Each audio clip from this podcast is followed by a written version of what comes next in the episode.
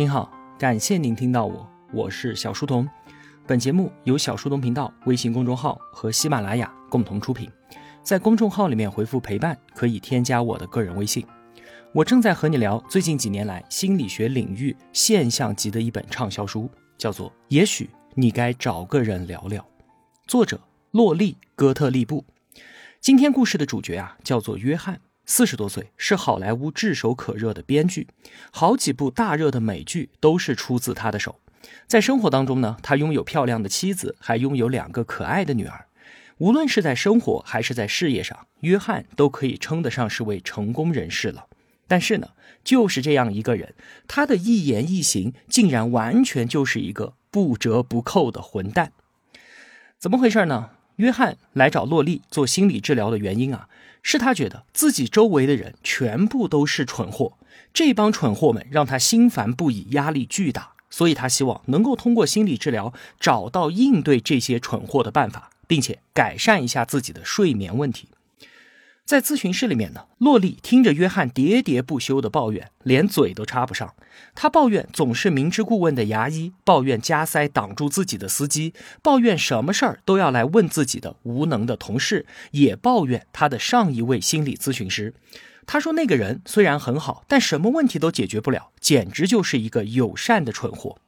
就好像啊，出现在他身边的每一个人都能把他给蠢哭一样。约翰甚至坦言。之所以会来找洛丽做咨询，就是因为洛丽在心理咨询界是个无名小卒。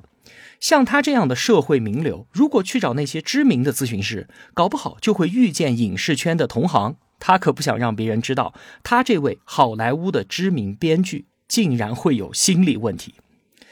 在咨询结束之后啊，约翰直接掏出一沓现金交给洛丽。之所以不用银行卡支付，是他不想留下支付记录，被妻子知道他正在看心理医生。他对洛丽说：“啊，你就好像是我包养的情妇，给钱就能见面。哦，不对，更准确来说，你更像是应招女郎。我找情妇可不会找你这样的，你完全不符合我的审美。”说完，大笑着离开了。你听听看啊，这是一个什么样的人？哪个心智健全的人会这么说话的？简直就是一个狂妄自大、言语冒犯到他人，但却完全不自知的混蛋。而洛丽作为专业的心理咨询师，对此啊并不以为然，而且他感觉到约翰表面上的狂妄与傲慢，大概率是他的某种防御机制。或许是因为过去的某些经历，让他感觉与人亲近是危险的，所以他不惜用冒犯的方式让大家远离自己。当约翰再次来到咨询室，继续给洛丽讲他周围的那些蠢货们的故事，他说：“啊，最近就连罗西都表现得十分愚蠢。”洛丽一开始还以为他在讲自己的小女儿，并且还在奇怪，作为父亲怎么会这么说一个只有四岁的孩子呢？可是啊，越听越不对劲。约翰说：“他不断地跳到我的床上来，还在我的床上尿尿。他小时候可从来都不会这么干的。最近他真的很烦人，甚至他还想咬我。”你说什么？你的女儿想要咬你？什么？我的女儿罗西是我养的狗。约翰叹了口气，摇了摇头，他的表情就像是在说：“你这个蠢货。”约翰滔滔不绝地讲述他的小狗罗西有多么的可爱，还翻出照片来。洛丽瞟了一眼，天哪！上帝保佑，在他见过的所有狗当中，这一只可以算得上是最其貌不扬的了。眼睛一只大一只小，身上到处都是秃斑。甚至可以说是相当的丑，但是约翰他却笑容灿烂，一脸的爱意。约翰强烈的自恋，以自我为中心，过分的防御、贬低他人，这些种种混蛋行为，完全符合自恋型人格的诊断标准。一般来说啊，这样的患者是难以清晰的看清自己与他人的，不适合进行内省洞察性的治疗。但是洛丽并不想放弃他，因为通过小狗罗西，洛丽更加的确定，在约翰狂妄自大的外壳之下，有一颗柔软有爱的心，只是他把他的这一面给隐藏了起来。那到底是为什么呢？这或许就是解决约翰心理问题的症结所在。于是呢，洛丽就询问了约翰关于他父母和童年的一些事情。无论我们对于父母的评价是好是坏，我们都应该承认，绝大多数的父母对孩子已经尽心尽力了。很少有家长是打心底里不希望孩子过上好日子的。但是大多数人还是会对于父母过去做的不好的地方心存芥蒂。那咨询师呢，就需要帮助人们看到这一点。当然了，并不是要和来访者一同埋怨或者是指责他们的父母，关键的问题也根本不在于父母，而是要帮助他们理解幼年的经历对于自己当下的影响，帮助他们把童年不利的影响从现在的生活当中给剥离出去。约翰一开始啊，相当的抵触这些谈话，他反复的强调：“我的童年过得非常的好，我的父母都是圣人，圣人哪里有人会对自己的父母报以这样的评价的？”从之后的交流当中啊，洛丽才了解到，原来在约翰六岁的时候，他的母亲意外离世了。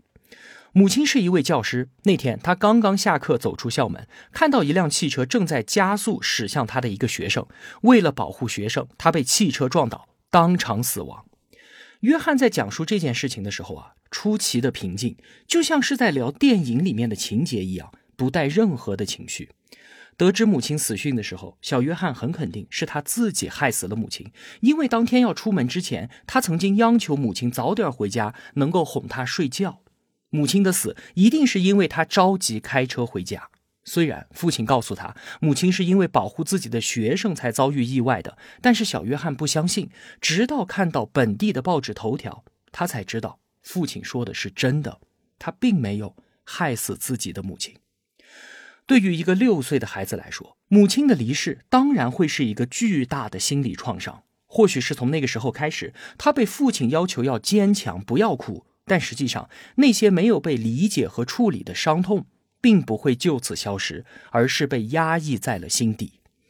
所以啊，很可能是约翰从小就养成了这样一种习惯：一方面呢，将本该聚焦于自身情绪上的注意力投射到了别人身上，所以他总是觉得其他人有种种的不好，都是些蠢货；另一方面呢，他把心底的伤痛转化成了对于别人的愤怒、攻击与贬低。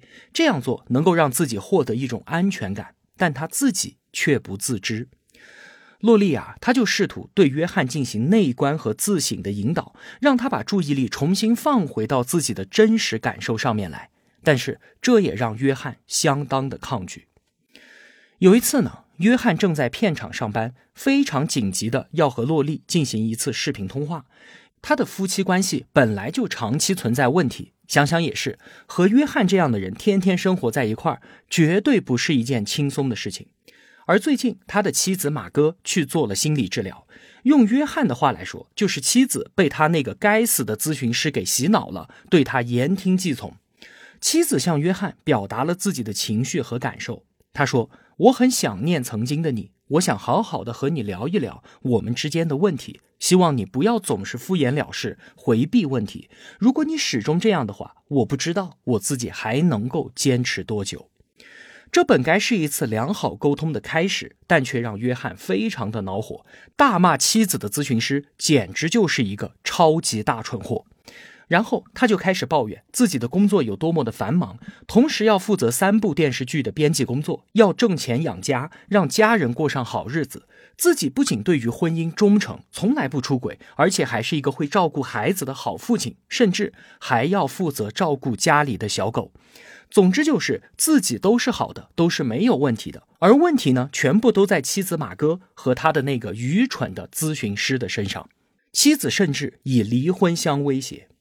洛丽当然知道马哥是不容易的，但同时她也能够理解约翰，因为在一个家庭系统当中啊，一旦有人开始做出改变，哪怕这个改变是积极的、是健康的，也会破坏原本的稳定状态。而这个时候呢，家里面的其他成员就很有可能会竭尽全力的想要保持现状。而且，如果妻子马哥不再像之前那样抑郁了，约翰要如何在夫妻关系当中扮演更加理智的那个角色呢？如果马哥试图以更健康的方式拉近夫妻之间的距离，那么约翰又如何保持多年来精心打造的舒适的距离感呢？所以啊，洛丽不仅能够理解约翰的抗拒，更觉得马哥的心理治疗师是有所建树的，而且这件事还从侧面帮助了自己对于约翰的治疗，进一步的让他放下内心的防御。在这次视频咨询的过程当中啊。洛丽还惊奇地发现了一件事儿，因为约翰在片场，所以途中几次都有同事来找他，而约翰在对话当中表现得无比友好，甚至还为自己在打视频电话而抱歉。但是当同事一走开，约翰一边嘴里嚷嚷着“这个蠢货”，一边向同事离开的方向翻了一个白眼。你看，约翰始终有两副面孔。他也不是所有时候都表现为一个混蛋的，而哪一副面孔才是真正的他，哪一副又是他的伪装呢？自从马哥表达了自己的需求，也暗示了可能会离开约翰之后，他们俩的关系啊缓和了一段时间。约翰会尽量的早一点回家，也尝试着去倾听与沟通。但这天，两个人爆发了一次非常激烈的争吵。争吵的焦点在于要不要给十一岁的大女儿买一部手机。洛丽一开始还觉得不就是一部手机吗？为什么会让两个人大动干戈？可是当后来一切揭晓，她才明白，手机竟然牵连着夫妻二人埋藏在心底的一个巨大的悲痛。在咨询室里面，约翰还是和往常一样的抱怨。抱怨妻子的咄咄逼人，两个女儿都帮着妈妈，这个家里就是女人太多了，阴盛阳衰，三比一，真是令人崩溃。甚至就连盖比也开始闹情绪，我在家里面真是寡不敌众。等等，盖比是谁？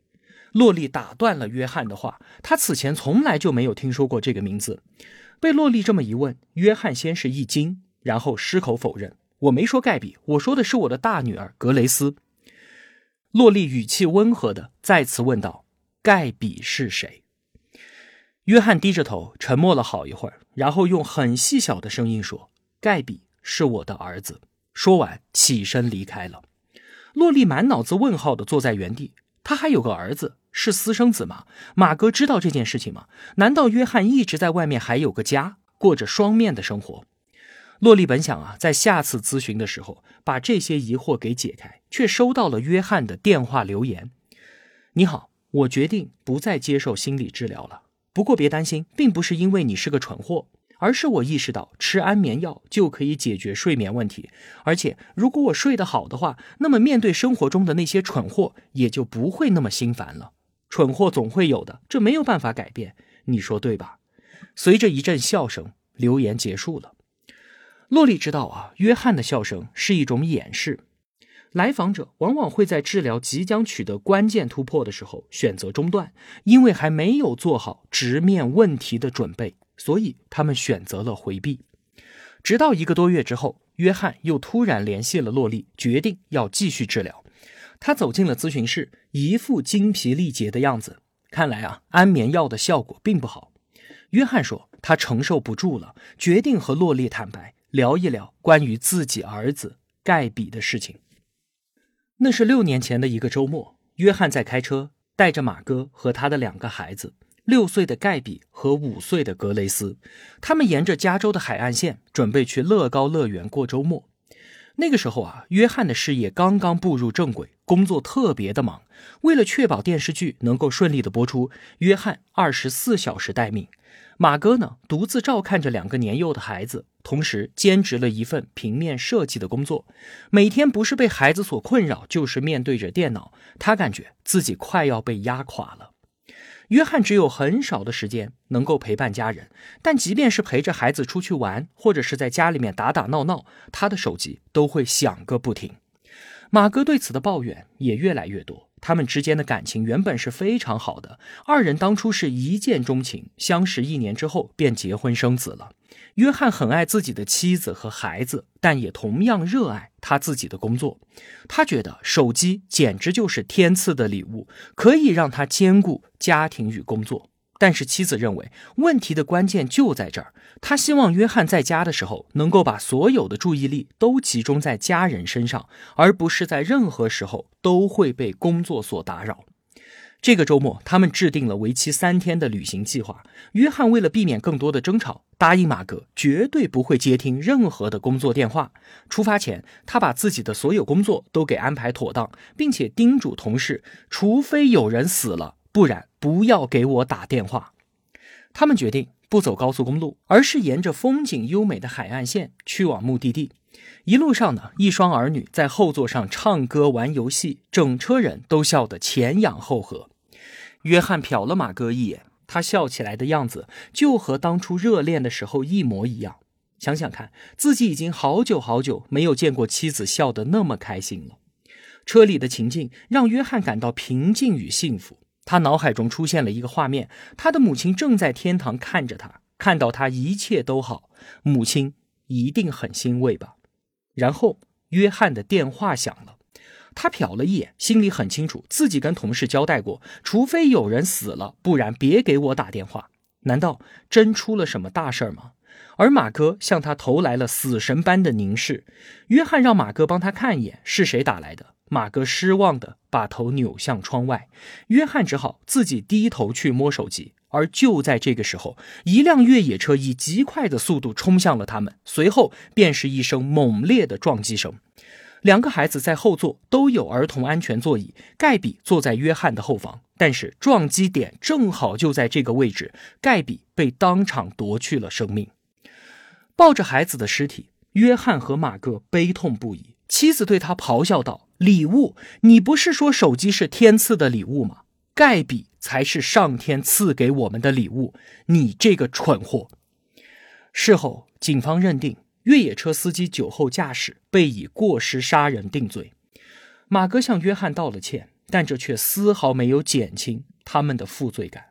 如果当时马哥没有赌气看向窗外，而是帮约翰看了手机；如果当时约翰没有低头去找手机，而是双手扶着方向盘专心的驾驶，他是不是能够迅速的做出反应，让家人们脱离危险？是不是就不会失去盖比了？这一切都已成了无从知晓的谜，也就一直折磨着约翰。更加荒诞的是，那通未接的电话竟然是别人打错了。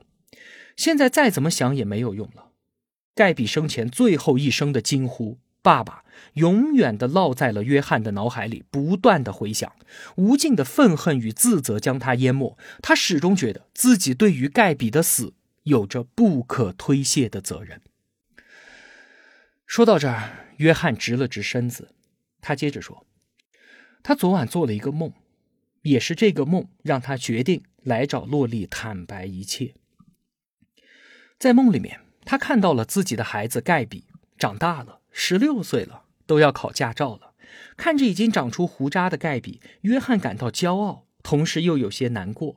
或许是因为这意味着盖比就要离开自己去上大学了。我陪伴他的时间足够吗？”我是一个好父亲吗？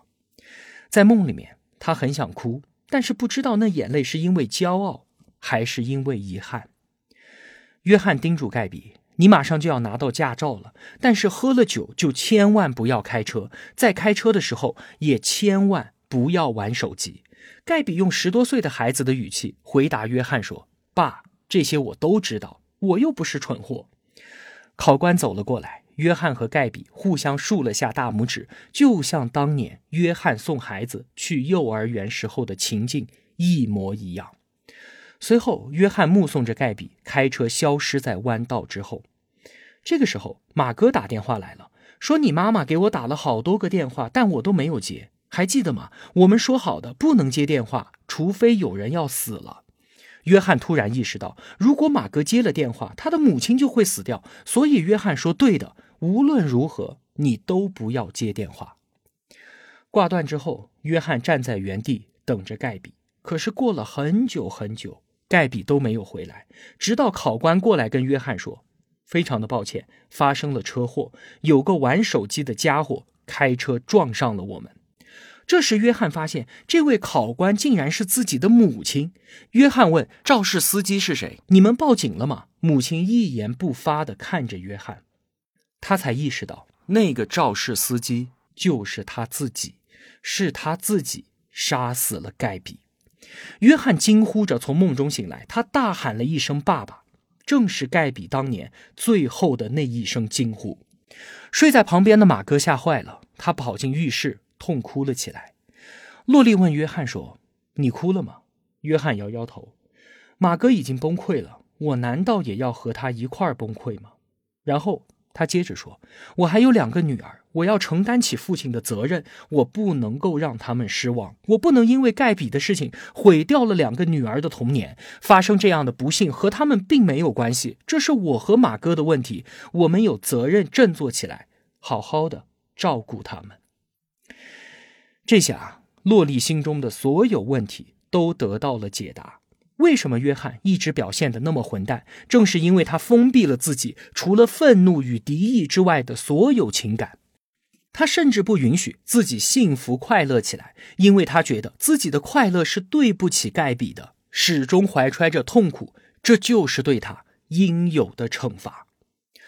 洛里告诉约翰：“你想努力做一个好爸爸，但是一个好爸爸同样也包括允许自己拥有正常的情绪、正常的生活。”请允许你自己和家人们讨论缅怀盖比，允许大家感到绝望，哪怕是在一起坐一会儿，哪怕是痛哭一场都没有关系。将自己的情绪释放出来，你们才能够真正的接受盖比的离去，才能够真正的开始新的生活。约翰摇了摇头，我不能像马哥那样。好像永远的活在过去，随时为过去而哭泣。我必须要振作，必须要前进，因为这个家需要我。洛丽想着，马哥独自面对痛苦的孤独，因为丈夫把自己封闭了起来。同时，约翰也一定非常的孤独。他看着妻子被痛苦所折磨，自己又不忍直视。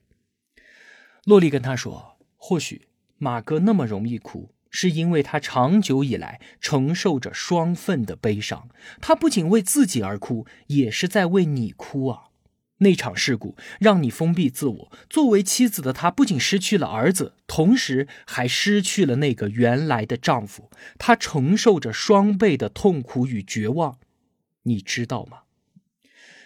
约翰紧锁着双眉，随后低下了头，看着自己的大腿，眼泪。滴在了他的裤子上，起初只是几滴，很快就成了一泻千里的瀑布，让他根本来不及擦拭。约翰的眼泪已经强忍着六年了，或许是从他母亲离开的时候，已经强忍了三十多年了。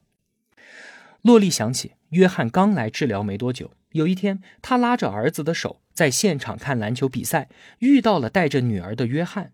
约翰远远地望着他们。脸上露出了难以琢磨的表情。后来啊，约翰跟洛丽说：“你儿子很可爱，他还牵着你的手，这对于一个男孩子来说是很难得的。这种好事儿可不会一直有的。”当时洛丽并不理解约翰的意思，还以为他在说自己和母亲之间的相处。今天，洛丽完全懂得约翰当初为什么会这么说了。约翰一边哭一边说：“对不起。”我真的非常的抱歉，洛丽不知道他在对谁抱歉，是盖比吗？是马哥吗？还是他的母亲？又或者在为自己的嚎啕大哭而道歉？约翰说：“都是的。”最让他感到抱歉的是，他的记忆已经模糊了。他想要屏蔽掉那些如万丈深渊般的痛苦回忆，像是那场车祸的现场、医院里的情景、当得知自己失去盖比那一刻的心情，以及自己如何向女儿宣布哥哥的死讯，他们全家是怎么去到墓地的，马哥是如何倒在地上的，等等等等。但是，他却做不到。这些记忆反而越来越清晰，越来越完整，就像是一场醒着的噩梦。可那些……快乐的回忆呢，却变得越来越模糊了。比如盖比穿着蝙蝠侠的睡衣跟约翰撒娇说“爸爸抱抱”；比如盖比拆完生日礼物之后用包装纸裹住自己，在地上滚来滚去；比如盖比像个大男孩一样自信的独自走进幼儿园，然后回头来了个飞吻；还有盖比的声音，他会说“爸爸，我爱你”，从这里一直到月亮，再从月亮绕回来。他身上的味道，他咯咯的笑声，他的表情，他最爱的食物和颜色，这些记忆都在慢慢的远离，慢慢的消散。约翰想要抓住那些回忆，但是关于盖比的点点滴滴正在离他而去。身为父母的我们都知道，随着孩子的长大，这些细节的确会渐渐的淡忘。但是在记忆逐渐远去的同时，当下的孩子依然在我们的眼前。可是对于约翰来说呢？如果失去了对于盖比的记忆，就意味着他将彻底失去孩子了。每当晚上，约翰坐在电脑后面，马哥都以为他在工作，但其实他在看盖比以前的视频。这就是约翰对于孩子所有的记忆，不会再有新的产生了。那些视频他看了上百遍，但是他还是着了魔般的反复的去看，因为只有这样才能让盖比活在自己的记忆里。约翰时常会幻想盖比还活着，想象着他会长多高，会有什么样的兴趣爱好，会不会有自己心仪的女孩，可能在某个时候他也会变得叛逆，跟自己对着干，就和其他的高中生一样，给他制造无数的麻烦。而现在。就连这些麻烦，都变成了一种奢望。孩子在每个成长的阶段，都会给父母带来不同的感受，但无论是惊喜或是感伤，约翰都永远没有机会再去体验了。在盖比走后，马哥想跟约翰聊一聊盖比，但是约翰根本就做不到。马哥不能够理解他为什么能够像个正常人一样的去参加派对，去看篮球比赛。其实，在事故发生一年之后的时间里，约翰都惊魂未定。但他告诉自己：“我是这个家的顶梁柱，为了马哥和格雷斯，我要坚强，要继续向前，我不能停下来，不能让任何人看到我的内心始终都在流血。”后来，马哥决定再要一个孩子，尽管约翰觉得自己已经不适合再当一次父亲了，但他还是同意了，因为不想让格雷斯。孤独的长大，看着新生的小女儿露比，约翰内心的父爱再度沸腾，但同时另一种情绪也在撕扯着他。对于新生小宝宝的爱，是不是就意味着对于盖比的背叛呢？约翰很庆幸又得到了一个女孩，因为如果是男孩，随时都会让他想起盖比。如果他们喜欢同一款消防车，他自己会作何感想呢？所有与小宝宝的记忆都掺杂着痛苦。对这个孩子来说，就太不公平了。悲伤成为了约翰和盖比之间的纽带，因为只有痛苦才是自己爱着盖比的证明。洛丽说：“快乐与悲伤或许是可以共存的。”洛丽曾经接待过一位丈夫刚刚亡故的女性来访者。当她一年之后重新坠入爱河的时候，她也曾经担心别人会怎么看她，她的幸福会不会亵渎了自己对于丈夫的爱。她也是花了很长一段时间才想明白，自己的幸福对丈夫的爱并不是削弱，而是一种肯定。正是因为有过失去，才让她更加的懂得真爱与幸福的来之不易。洛丽告诉约翰：“正是因为你的悲伤，你的丧子之痛，才让你在露比降生的那一刻那么的爱他，为他的到来感到如此的幸福。”在洛丽的引导下，约翰重新理解了自己跟马哥的婚姻。在发生事故的那段时间里，就像很多的夫妻一样，他们两个也因为工作的繁忙，因为家事的琐碎，感情越来越疏远，争吵越来越频繁。或许啊。他们早就应该离婚了。很多人说，如果失去了孩子，婚姻也就走到了终点。但他们两个正是因为失去了盖比，才留在了彼此的身边，想要给对方以支持和依靠。约翰笑了笑，或许啊，真的是盖比拯救了我们的婚姻。几个星期之后，当约翰再次走进咨询室的时候，他告诉洛丽。自己已经和妻子坦诚的聊过了，他们已经能够正视自己的问题，并且决定解决它之后，开启新的生活。当各自心中的痛苦终于可以被言说，彼此的心也就被打开了。那天晚上，约翰跟妻子开了一个玩笑，两个人笑作一团。孩子们闻声跑了进来，追问发生了什么，但他们也没有办法和孩子们解释，孩子也跟着他们一块儿笑。最后，四个人笑到倒在地上打滚。小狗罗西也闻声赶来了，看到四个人倒在地上，他在门口呆住了，摇了摇头，仿佛在说：“真是愚蠢的人类，然后转身跑开了。他们四个又因为罗西的反应再度大笑起来。很长一段时间，这个家里都没有这么开心过了。那一刻，约翰只觉得我真的太爱这个家了。最后啊，约翰问了洛丽一个问题：“你觉得我真的是一个混蛋吗？”洛丽知道，约翰心中建立起的别人都是蠢货的假象已经崩塌了，留下的残骸让他质疑自己会不会是一个混蛋。洛丽笑了笑，告诉他。或许是的，但那只是你为了保护自己，表现出了一个混蛋的样子。约翰笑着说：“没错，我表现的像一个混蛋，但只是有的时候。”谢谢你。读完约翰的故事啊，让我觉得这本书的书名真的是起得太好了。也许你该找个人聊聊，当问题能够寄放在言语中。被暴露在阳光下，不再是假装视而不见的时候，其实部分的问题就已经得到了解决。我们每个人或许都该找个人聊聊。我是小书童，我在小书童频道与您不见不散。